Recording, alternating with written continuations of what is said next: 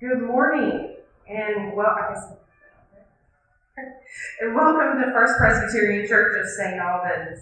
We're so glad you were able to worship with us here today, either in person or on Facebook Live.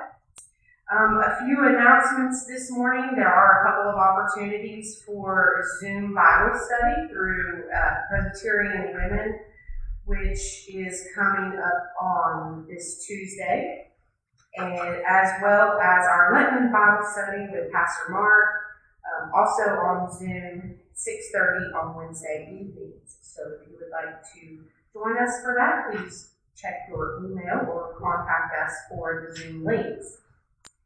Um, college scholarships applications are also being accepted uh, through April 1st. So if you have a college student, please make sure they get those in as soon as possible.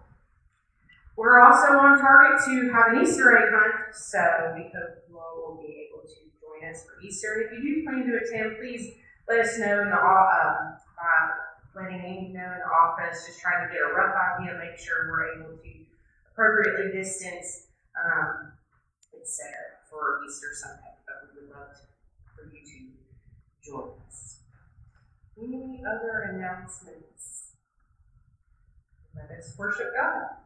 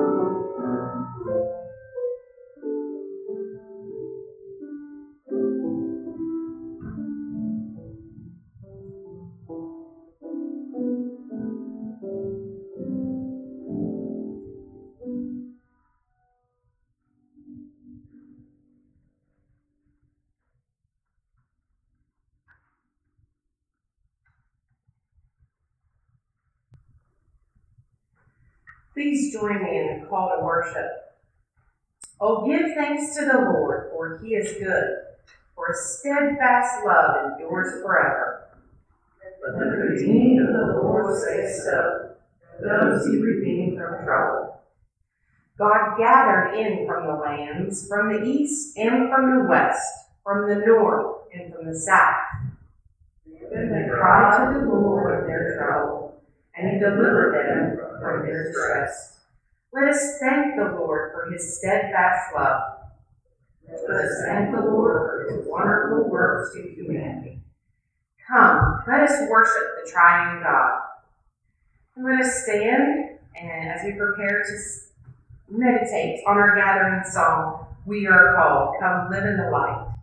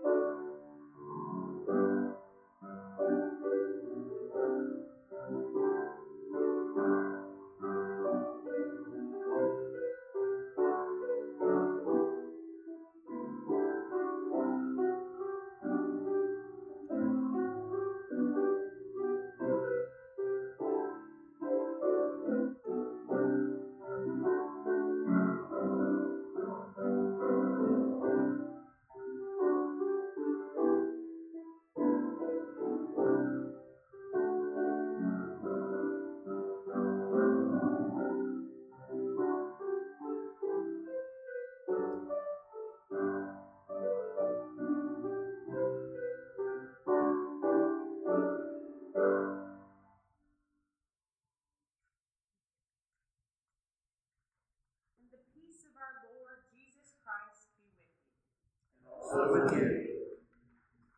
For God so loved the cosmos, God came into the world, not to condemn it, but in order that the cosmos would be saved.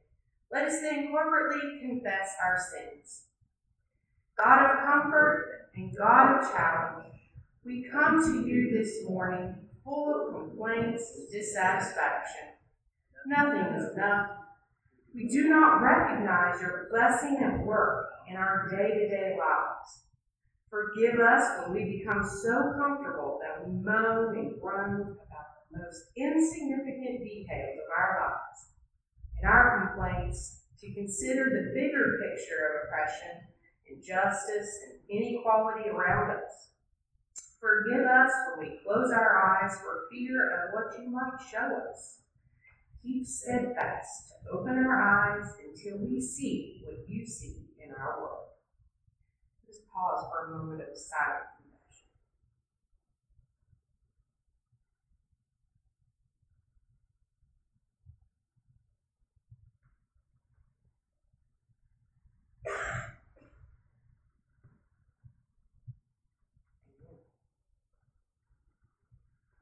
Friends, hear the good news. Who is in a position to condemn us? Only Christ. Yet we know that Christ came for us, He lived with us, He died for us rose again to a new life for us, and is seated at the right hand of God the Father Almighty. The Apostle Paul tells us that he prays for us. We know that in Christ coming, God was reconciling the world to himself. That our old life is gone, and a new life for me. So know that you've been forgiven, and be at peace. And pray also for me, a sinner.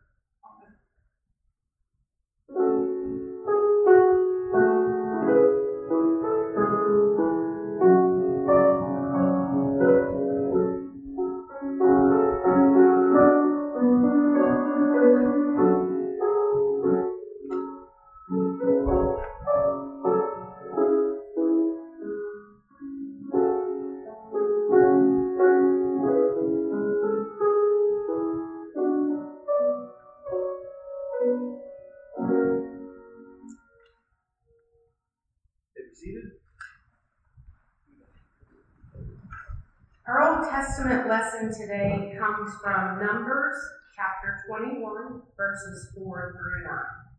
Listen for the word of God. From Mount Hor they set out by the way to the Red Sea to go around the land of Edom, but the people became impatient on the way. The people spoke against God and against Moses. Why have you brought us up out of Egypt to die in the wilderness? Food and no water, and we detest this miserable food. Then the Lord sent poisonous serpents among the people.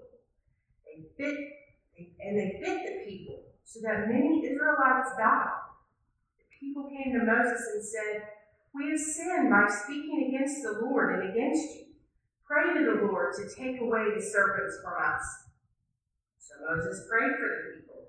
And the Lord said to Moses, Make a poisonous serpent and set it on a pole, and everyone who is bitten shall look at it and live. So Moses made a serpent of bronze and put it upon a pole. And whenever a serpent bit someone, that person would look at the serpent of bronze and live. This is the word of the Lord.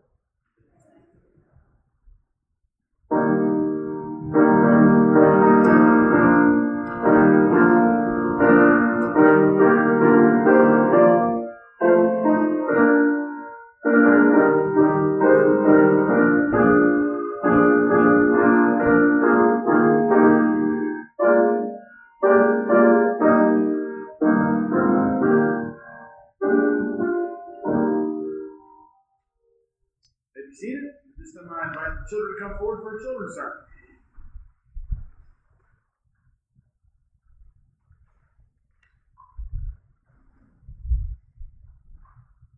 Okay, today I'm going to ask a question of a serious nature. I need to know what scares you. What are you afraid of?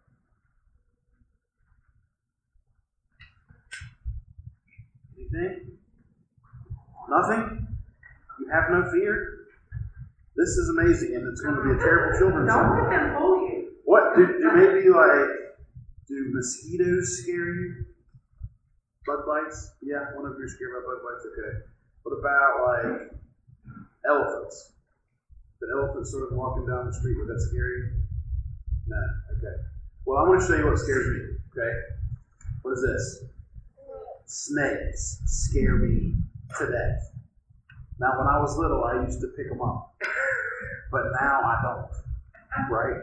And so I wanted to bring you a coloring page today of a snake because I want to tell you how I try to I try to live my life in such a way that I avoid snakes at all costs. Okay? And it's a weird thing. Your mom just read a story, right? She read a story from the Old Testament, and it said that the Israelites were kind of walking in the wilderness, and they were complaining, and they were moaning a little bit. And so God did this really weird thing, He sent poisonous snakes to bite them as they were walking. And said some of them got really, really, really sick. And so they said, Oh, we, we shouldn't be complaining about God. God has delivered us from slavery and we get to go to a new land that's ours. And so then God says to Moses this other weird thing make a snake and put it on a pole hold the pole up. And anybody that ever gets a snake bite, if they look at that pole, they get healed. Okay, now he didn't take the snakes away, which is kind of odd. I think God sent the snakes. God could just pull the snakes away, right? That would make a little bit more sense to me, but God thinks differently than we think. But God says it's important for us to look at the thing that scares us and know that God loves us more than anything that ever scares us. It could scare us. And so anytime that we get scared, what God wants us to do is to take to take time to think through things and, and know that God says He will never leave us, He will never forget about us, He always loves us He wants us to be safe. Okay, so sometimes there are things in life like lightning storms that can sometimes scare me. The lightning storms scare you a little bit. You're uh, afraid of nothing, aren't you? Okay, all right. So, since you have no fear, I want to let you pray and preach the sermon. Does that scare you a little bit? No, you're not still all right. Then you're preaching, sister. No, okay, all right. Well, instead of preaching, how about we pray and thank God for giving us Jesus who saves us from everything. Okay? Dear God, you are you rock. We love you. And we're so glad you sent us Jesus to save us from our sins and things that scare us. Please help us always think and put our eyes on you. We love you. Amen. Okay. Color a picture of a snake for me, okay?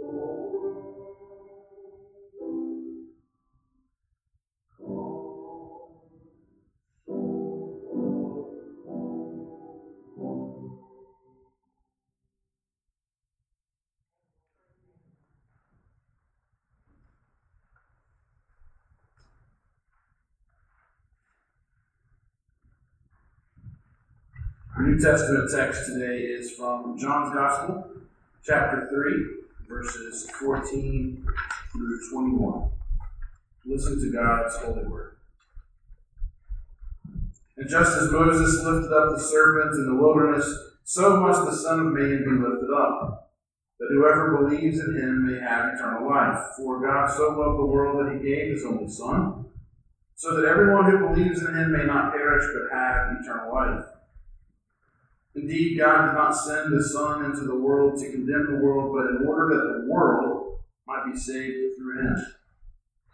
Those who believe in him are not condemned, but those who do not believe are condemned already, because they have not believed in the name of the only Son of God. And this is the judgment that the light has come into the world, and people loved darkness rather than light because their deeds were evil. For all who do evil hate the light and do not come into the light, so that their deeds may not be exposed. But those who do what is true come to the light, so that it may be clearly seen and their deeds have been done by God. May the Lord add blessing and understanding to the reading and hearing of His holy word. Let us pray. Holy God, we thank you so much for the story of your Son coming to earth, being incarnate loving us. Not as a way for us to be condemned, but as a way for all of us to be saved. We ask God that you be with us as we contemplate this word this day. We ask these things in the name of your Son, Jesus. Amen. I already said to the young ladies this morning that I'm not a fan of snakes, but the ironic part about that is growing up in West Virginia, I did used to play with snakes. Um, not really, but I would find them and, and, and be okay with them. Um, and I think it was because I was in scouts at such an early age and I learned what snakes were okay to play with. Uh, I was told that you always avoid copperheads and timber rattlers. Um, pretty much anything else here is good to go, right? It might hurt if you get bitten by it, but you're not going to get sick. Also, used to listen to my grandfather talk about how he would go to the coal mines in Logan County and the copperheads would be running uh, through the mines, and they had to learn quickly to grab him by the tail and, whip him like a whip to kill him because there were so many of them. They, I don't know. I would not have been able to handle that job for many reasons, but having copperheads running between my legs as I was working would not be something that would be fun for me. So I think what I'd like to say is I had a healthy fear of snakes, especially those two kinds of snakes. Uh, Jamie has a picture on her phone of about a six foot rattlesnake that decided to come visit us once in Florida. Uh, and she took a picture of that while standing on top of the picnic table when she saw the snake coming. So I think she has a healthy fear of snakes as well, especially that kind. I've been to Nicaragua several times, and one of the things that I claim was a huge mistake in my life is that I Googled poisonous snakes of Nicaragua before I went to Nicaragua, and I found that like five of the most deadly snakes on earth happen to live there. And I have to admit to you that I saw two of those varieties of snakes while I was in Nicaragua, and the Lord and I had a great conversation. I'm not a fan of snakes. And I think if you are a fan of snakes, that you are very weird, and we won't have much in common with each other.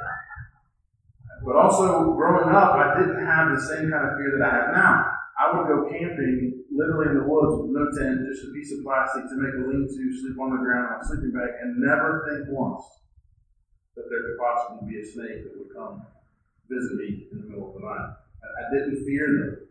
Um, in fact, I was when I worked at church camp, I was the guy that would send to go get the snakes out of the cabin. So I don't really know what switched in my life, but I will not go get snakes for any of. I think it's interesting that the way that this story starts out today is kind of midway through a conversation that Nicodemus is having with Jesus. In fact, I really don't even know that Nicodemus is a part of this story uh, because it's not part of the pericope, but it's, it's a larger piece of what's going on. It's also interesting that we pair this story with the story from the book of Numbers, which I think is one of the oddest situations that happened to the Israelite people.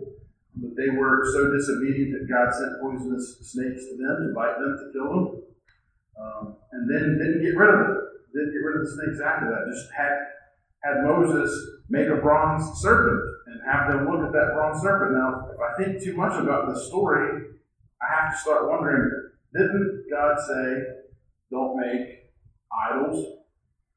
Yet God says to Moses, make this thing and have people look on it, and when they look on it, they will be healed.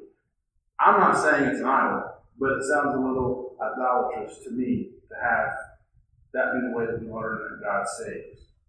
It's an odd story. I think it's even more odd that in John's Gospel, we take this different approach to what happened in Numbers.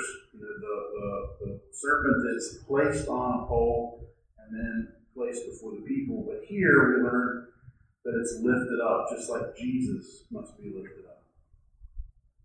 Interestingly, I think um, the, the, the, man who comes to visit Jesus at night, uh, his name is Nicodemus, and then that uh, in Aramaic it means the people's victor. So there's this idea that we're three chapters into this book. There's a man who comes to visit Jesus at night. He has this conversation about being born again, born from above. And then Jesus talks to him about how Jesus has to be lifted up just like Moses lifted up a serpent to be worshipped in order for people to be saved. And the man's name is the people's victory. He was a Pharisee. He was part of the Sanhedrin. We're, we're going to learn a little bit more about him as time goes through the gospel. Um, but this is something that's happening in a very tumultuous time in Israel. At the time of the writing of John's gospel, likely the Sadducees no longer existed when the temple was disrupted in the year 70, the Sadducees kind of went with us. So the only religious group that was kind of around when John's gospel was being written was the, the, were the Pharisees.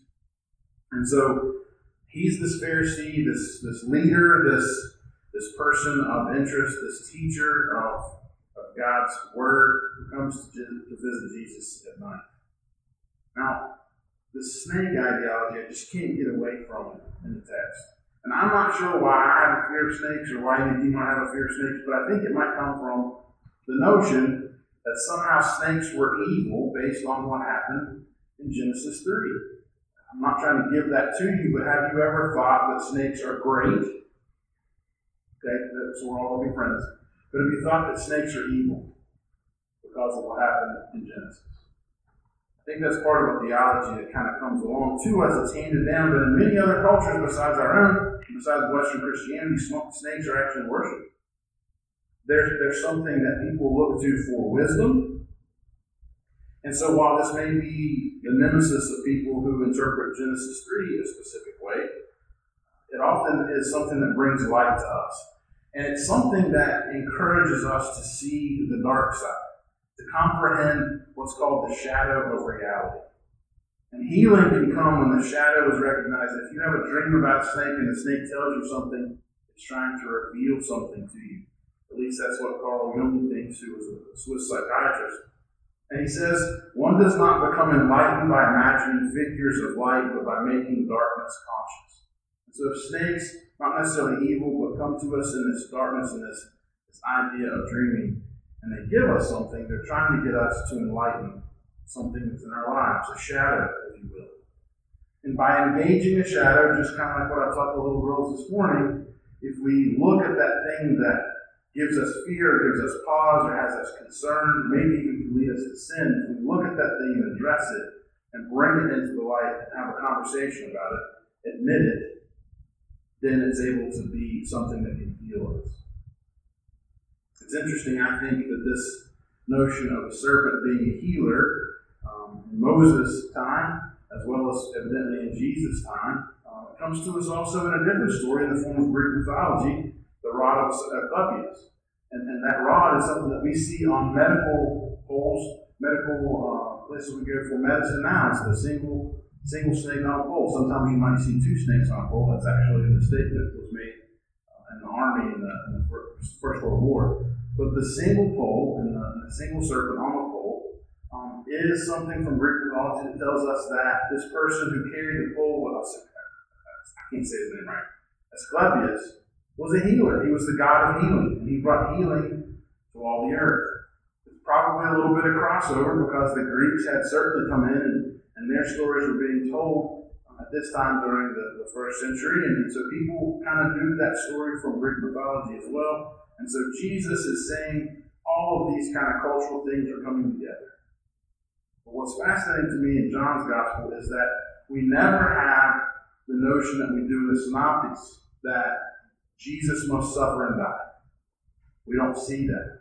At least we don't see it in a threefold position. What we see in John's gospel is a threefold narrative that he must be lifted up. This is the first of those three.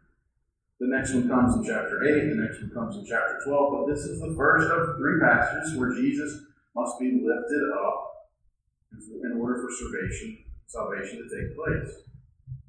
And the interesting part about salvation here is not just humanity. The word in Greek is literally cosmos, the total of all creation. This is a reversal of the condemnation of Adam and Eve in many ways, in that all of creation will be saved through Jesus. And it's not an attitude or a feeling of God it's the great love that God has for all of creation. And it's love expressed in a, in a certain particular way. The only begotten Son must be lifted up on the cross for salvation. This action of love by God will later be contrasted in this, even in this text, as something that people that are evil shy away from light and cling to the darkness. And but God still didn't send Jesus to judge the world. He came to love the world. It's a fascinating idea that we, as Christians, over the last 2,000 years or so, have gotten into this notion, this understanding that somehow this, this evil thing that, that humanity must suffer if they don't believe in Jesus. That's just simply not what this text is. John 3.16, made famous at Denver Broncos games in the late 70s by the the guy that wore the rainbow clown hat, right? Repent and believe. Well, that's that's not the text. The text says, if you believe, you can be saved, but God did not come to condemn in order to save. You don't have to have that kind of fear of punishment and damnation and death. God's not trying to illuminate. Jesus did not come to show us how we're going to be punished if we don't turn. Jesus was sent in to the cosmos for the very purpose of saving the cosmos. This is the only time in John's Gospel that the word save exists. Sozo. It's the only time we have it. Salvation takes place not through condemnation, but through love. We have these themes of light and darkness. Again, we don't know if we just start reading in verse 14 that, that Nicodemus has come in the night but he has come in the night. And so Jesus is having a conversation with him and says, you know, people that are afraid of something, they do it in darkness. Nicodemus was afraid to have this conversation with Jesus, this notion that there's something different about this teacher that I, I want to find out about, but I can't do it during the day. My friends find out that I think that Jesus may be right and that our old traditions are wrong. I'm going to be condemned for that. And Jesus spots it right away. And he says, People that do things in darkness live in darkness. They love the darkness. They love that being evil. And even though, Nicodemus, you're coming to me at dark because you're afraid of what others may think, you need to come to me during the day. And maybe that's the notion that we need to approach with this. We can't hide our Christian faith tucked away for a day when we need it. We need to be bold in our Christian faith and, and claim that we are a follower of Christ. But we don't always want our actions to be brought into the light, do we? And it's not because we want to be complicit with our own evil. It's because we're afraid of the condemnation that could occur if we do say something out loud in the light. If we do admit that there's something wrong in our lives, nine times out of ten, someone is going to come back and think differently about us. Any of you that have friends or family who have ever struggled with substance abuse issues probably have had that kind of an experience in your life. The person that finally comes clean and says, I have a problem, oftentimes is not looked at in, the greatest of light. I see it all the time in the hospital. People that come into the hospital with substance abuse issues, sometimes you'll hear staff say they've done it to themselves. Maybe the first time. But there's evil in this world that grabs a hold of somebody and gets them connected to something in such a radical way that they just can't shake it. What does Jesus teach us about that darkness in that person's life? That the way to combat that darkness is in light with love. The new way is love. Loving creation, each other, so much that salvation can take place. Nicodemus came at night to inquire about how to understand Jesus. I recognize, as others do like me, that you are from God, because no one can do these signs the way that you do, unless they are from God. But he couldn't say that during the day. Salvation comes from looking at the Christ of God, looking upon it. Turn your eyes upon Jesus, look full in his wonderful face. Have you heard that before? It's a great. It's a great message. Jesus came not to condemn the world, but to save the world. The world, the cosmos, all of creation. But sometimes, just like the fiery serpents in Numbers, Jesus can also be something to fear. And we must not be complicit in expediting that fear in someone's life. If people are afraid to approach Jesus, we need to not be people who are going to judge them and keep them away from Jesus. We need to be people that welcome them with love to learn more about Christ. Yet sometimes we fear what Jesus is and who Jesus loves because it's different than what we think Jesus should be, and we can't understand why Jesus would love someone that we simply can't. It's much easier, at least for me, to stay in the shadows and be filled with fear, and maybe not even be like Jesus at all. To run away from what it is that frightens us the most, and maybe even try to undercut it I think, if I'm honest, that's the same phony religiosity that drove Nicodemus to visit Jesus. He saw what rules were doing to God's love. He saw that it prevents us from embracing the love that he saw in the, the scrolls of what we call the Old Testament. Not just about the snakes biting the evil people that complain and moan, but about God loving so much even then to provide a way for salvation. The story of God's salvific act is the whole Bible long. So let us move from the phony approach to God into a newness of life. Let us embrace the grace that is afforded to us. Let us change to be children of light. Let us love. Let us forgive. Let us lead the way toward Christ bringing light into the darkness. And let us do this in the name of the Father, and the Son, and the Holy Spirit. Amen. Amen. Now let us stand and declare what it is that we believe in the recitation of the Apostles' Creed. I believe in God the Father Almighty, creator of heaven and earth. I believe in Jesus Christ, God's only Son, our Lord who was conceived by the Holy Spirit, born of the Virgin Mary, suffered under Pontius Pilate, was crucified, died, and was buried, descended into the dead. On the third day he rose again. He ascended into heaven. He is seated at the right hand of the Father. He will come again to judge the living and the dead. I believe in the Holy Spirit, the Holy Catholic Church, the communion of saints, the forgiveness of sins, the resurrection of the body, and the life everlasting. Amen. You may be seated. Time for us to continue our worship by the giving of our tithes and offerings. If you're tuning in from Facebook, you'll see the link pop up. Those of us that are gathered here today, we can leave our offering out in fellowship.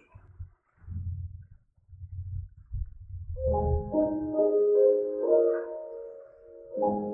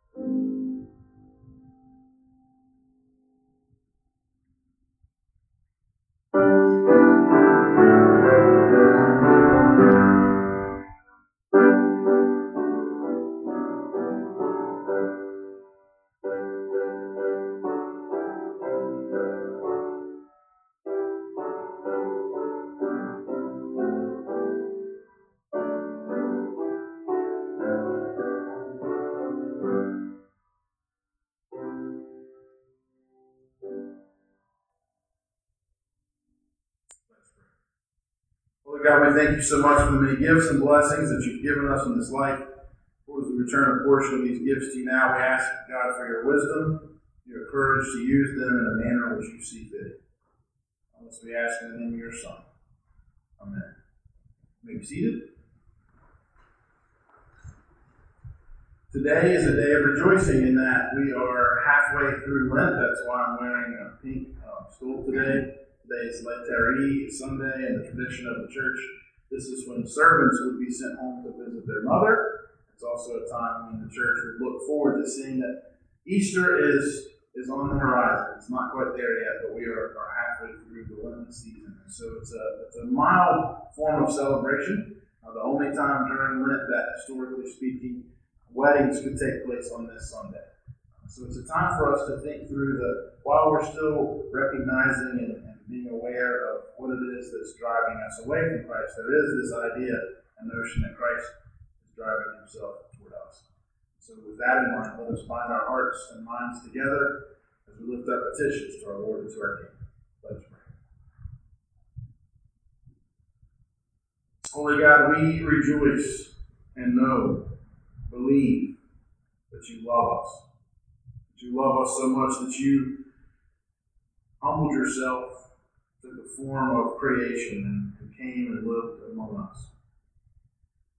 We thank you, Lord, for the life that you had here on earth, the life that taught us so many things. To love one another as you love us. To look for injustice in the world, to look at those who are broken, the disenfranchised, the impoverished. To look at them and say it is not through sin that they came this way, but Lord, we are to approach them and love them and welcome them into our presence. That they are our sisters and they are our brothers, we're called to love them. And that radical notion, Lord, got you killed. We're still trying to comprehend that idea some 2,000 years later. We ask God for your patience as we discern what that means for us in our everyday lives. Holy God, each of us bring to you petitions of our own, requests, perhaps even begging. Lord, why? Pray, God, for your will to be done in our lives, Lord, but we also ask that as we lift these petitions to you, that you would hear our prayer, that you would possibly grant us what it is that we ask. For those who pray for healing, we ask that they be healed. For those who ask for deliverance, we ask, God, that they be delivered. For those who are impoverished, Lord, we ask that you hear their prayer of asking for daily bread. God, also we ask that you would cause the scales of sin to fall off of our eyes and see the world through your eyes, through your lenses. A world in need of love, acceptance, and grace. World that needs help.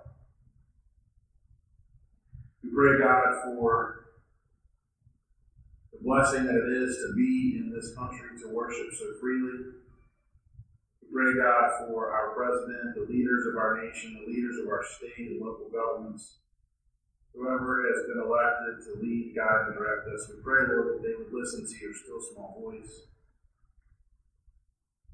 We're thankful, Lord, for the freedom that we have to gather today, and we know that there are countries in this cosmos that do not have the same freedoms, and while we don't know our Christian brothers and sisters by name in those places, we pray for them, for their safety, thankful, Lord, for their bravery in worshiping, sometimes in secret, but sometimes in the light of the Lord. Pray, God, today for the dark situations in our own lives, the dark situations in the world. We Pray, God, that your light would shine bright. We ask, God, that you would use us to be a reflection of your light. Allow us to be an emblem of hope, of healing, of love, and grace. In the stillness of this moment, Lord, we also pray for ourselves.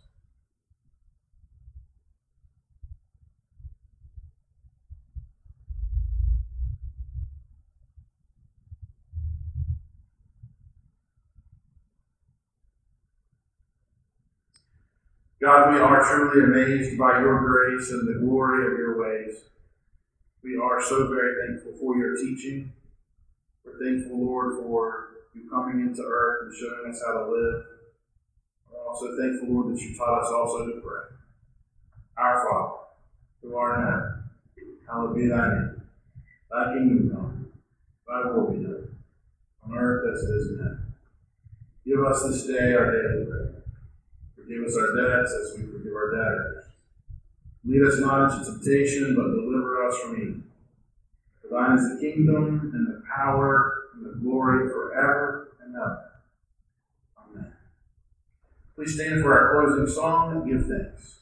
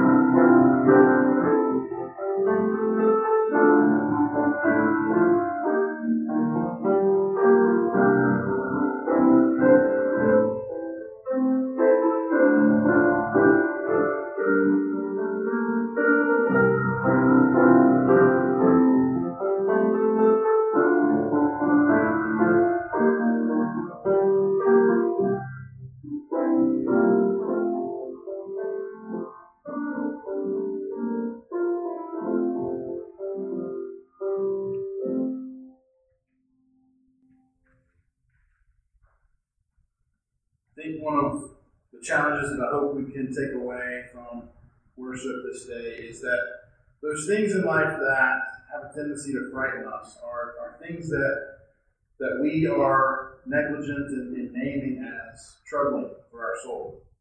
Is precisely the thing that we should take to Jesus. It's precisely the thing that during Lent we should be cognizant of in our own lives that this is something we need to be lifting up in a sacrificial way.